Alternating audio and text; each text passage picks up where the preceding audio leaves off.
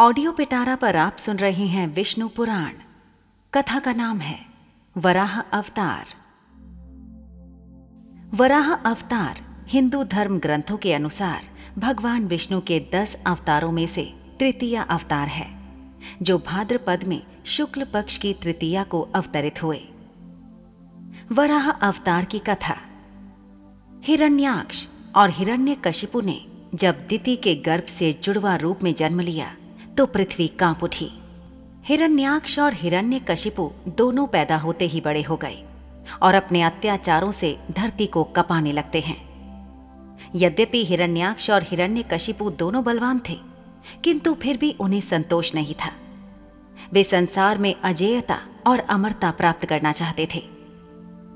हिरण्याक्ष और हिरण्यकशिपु दोनों ने ब्रह्मा जी को प्रसन्न करने के लिए बहुत बड़ा तप किया। उनके तप से ब्रह्मा जी प्रसन्न हुए।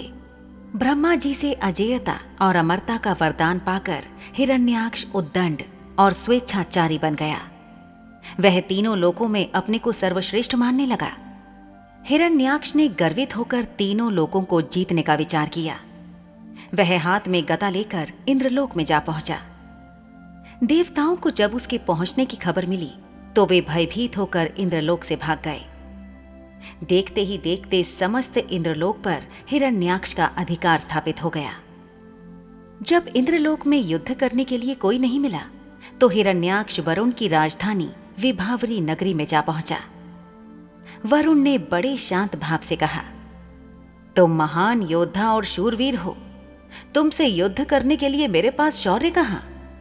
तीनों लोकों में भगवान विष्णु को छोड़कर कोई भी ऐसा नहीं है जो तुमसे युद्ध कर सके। अतः उन्हीं के पास जाओ। वे ही तुम्हारी युद्ध पिपांसा शांत करेंगे। वरुण का कथन सुनकर हिरण्याक्ष भगवान विष्णु की खोज में समुद्र के नीचे रसातल में जा पहुँचा। रसातल में पहुंचकर उसने एक विस्मयजनक दृश्य देखा। उसने देखा, एक वराह अपने दांतों के ऊपर धरती को उठाए हुए चला जा रहा है।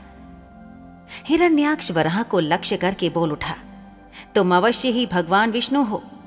धरती को रसातल से कहाँ लिए जा रहे हो? यह धरती तो दैत्यों के उपभोग की वस्तु है। इसे रख दो। तुम अनेक बार देवताओं के कल्याण के लिए दैत्यों को छल चुके हो। आज तुम मुझे छल नहीं सकोगे। फिर भी भगवान विष्णु शांत रहे। उनके मन में रंच मात्र भी क्रोध पैदा नहीं हुआ। वे वराह के रूप में अपने दांतों पर धरती को लिए आगे बढ़ते रहे। हिरण्याक्ष भगवान वराह रूपी विष्णु के पीछे लग गया। उन्होंने रसातल से बाहर निकलकर धरती को समुद्र के ऊपर स्थापित कर दिया। हिरण्याक्ष उनके पीछे लगा हुआ था। अपने वचन बाणों से उनके हृदय को भेद रहा था। भगवान विष्णु ने धरती को स्थापित करने के पश्चात हिरण्याक्ष की ओर ध्यान दिया। उन्होंने हिरण्याक्ष की ओर देखते हुए कहा, तुम तो बड़े बलवान हो। बलवान लोग कहते नहीं हैं, करके दिखाते हैं। तुम तो केवल प्रलाप कर रहे हो। मैं तुम्हारे सामने खड़ा हूँ। तुम क्यों नहीं मुझ पर आक्रमण करते? बढ़ो आगे। मुझ पर आक्रमण करो। हिरण्याक्ष की रगों में बिजली दौड़ गई। वो हाथ में गदा लेकर भगवान विष्णु पर टूट पड़ा। भगवान के हाथों में कोई अस्त्र शस्त्र नहीं था। उन्होंने दूसरे ही क्षण हिरण्याक्ष के हाथ से गदा छीनकर दूर फेंक दी। हिरण्याक्ष क्रोध से उन्मत्त हो उठा। वह हाथ में त्रिशूल लेकर भगवान विष्णु की ओर झपटा। भगवान विष्णु ने शीघ्र ही सुदर्शन का आह्वान किया।